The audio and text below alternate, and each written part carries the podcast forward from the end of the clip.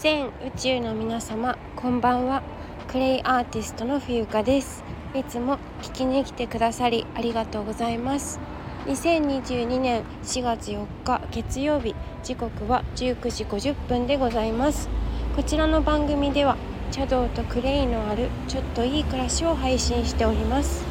はいえーと今私は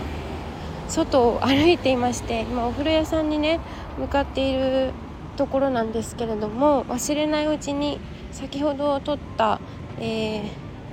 内面重視外見重視っていうね、はい、一見、えー、人のことかと思いきや人間のことではなくて急須の、えー、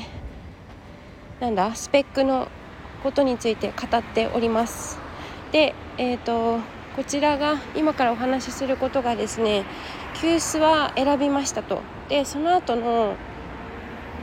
美味しいお茶の入れ方のことをねちょっとこちらでお話ししていきたいなと思います。はい。えーとそう私ね結構夜夏夜のお散歩が結構好きで幼い頃もそうですね両親共働きで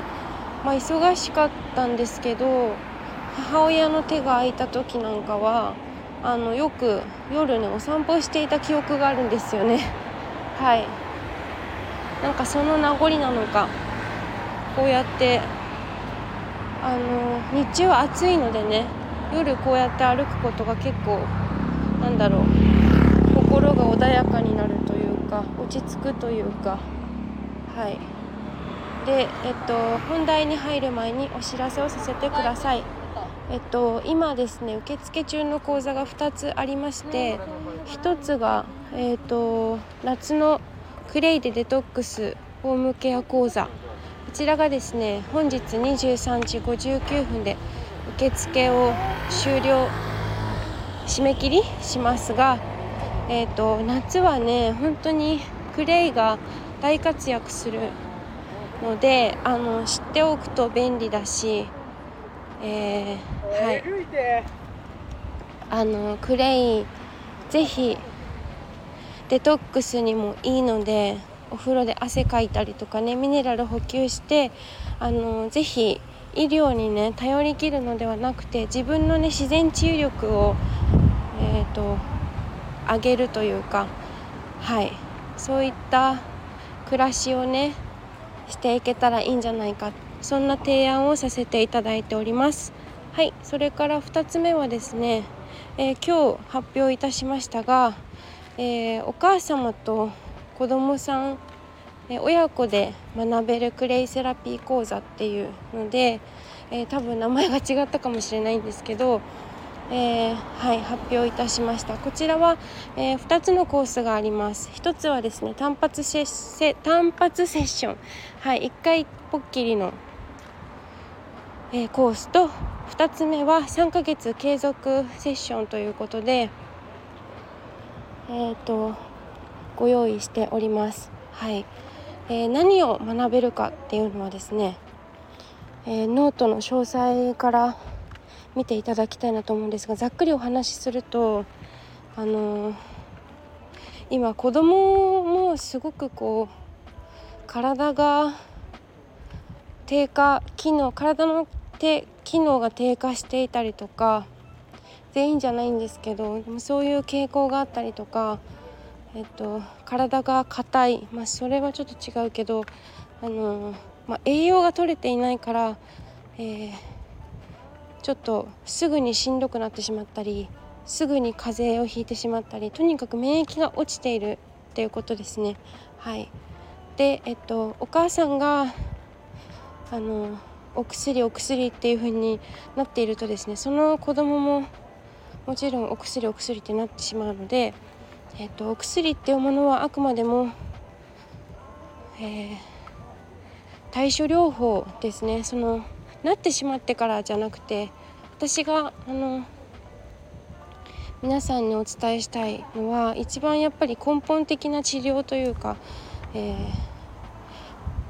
その予防の方なんですよね。なってからじゃなくてなる前にいかに予防していくかっていうことがすごく大事だなと思っていて、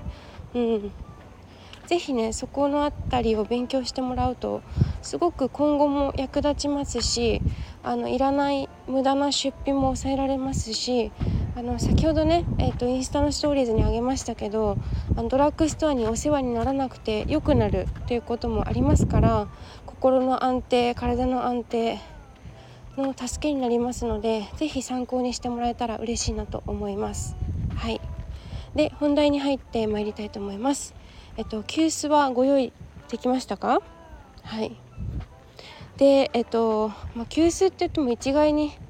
これっていうのはなくていろんな本当に種類があったり素材があるので、えー、必ずしもこれじゃないといけませんということはないんですがまああの今あるお急須でじゃあどうやったら美味しく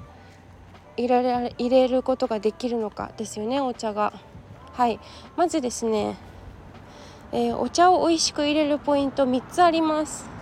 過去にも、えー、配信を同じ配信をしたかなと思うんですがちょっとまた改めて皆さんやっぱり忘れてしまうし私も忘れちゃうので、えー、撮っておきたいなと思います。はい、1番に、えー、茶葉が新鮮であるかどうか。はい、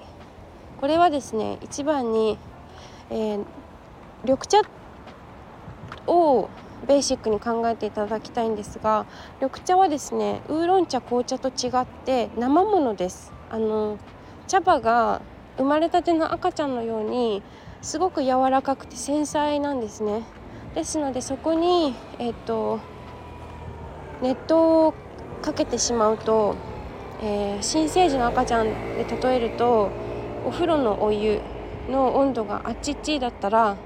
もうやけどしてしまいますよね。それと同じことで、えっと、熱湯では入れていただかない方がいいということですね。はい。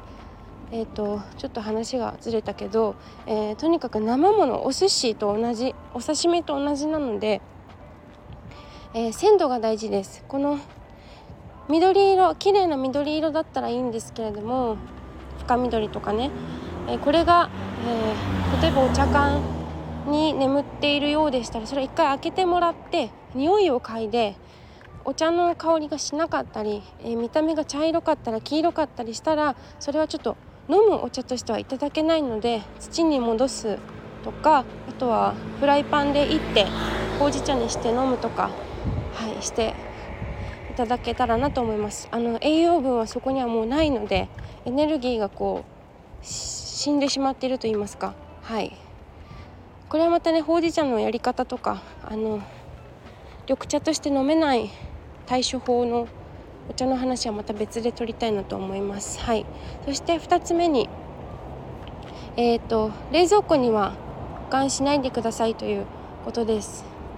えー、結構お茶の先生でもね、あのお抹茶保管冷蔵庫に冷凍庫か保存してしまう方も結構いらっしゃるんですがそうではなくて、えー、冷蔵庫とこの常,、えー、常常温この空気ですねとは、えーと、この湿度、えー、温度の差でかなり、えー、冷蔵庫に入れたりしまったりすることで結露して、えーと、そこの温度の違いで結構腐ってしまったりとかし,、ま、してしまうんですね。はい、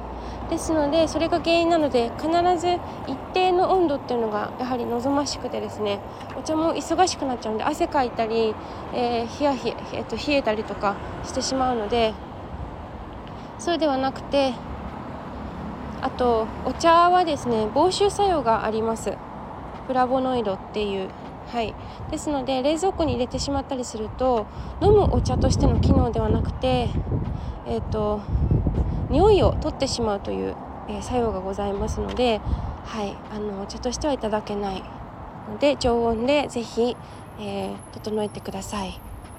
はいそれからですねお茶の缶は必ずいっぱいにしておいてほしいんですねこれも今お話ししたこととかなり似てはいるんですが、えっと、空気が空気に触れることによってお茶はどんどん酸化していきます酸化するっていうことは、えっと、人間の体でいうと血液が酸化することと同じで、えー、あの機能しないわけですよ。あのいい血が巡っていない。はい。で栄養もないのでこれを飲んでもですね、えー、免疫は上がるかといったらそうではないですね。はい。ですので今お話ししたざっくり3つの点を押さえていただいて、えー、まとめますと1、えー、お茶の鮮度を確認してください。そして2何て言ったっけ私。え、っとあれだ冷蔵庫に入れたり出したりしないでくださいっていうこと。それから3番はえっ、とお茶缶は常に満杯満帆にしておくことっていうことですね。あの空気に触れることによって酸化が進みます。はい。ということで何かお茶のことについて質問があればコメントください。お返事させていただきます。ではえ、ちょっと外がガヤガヤしてて聞き取りにくかったかもしれないんですがここまでご清聴ありがとうございます。クレイアーティストの冬香でした。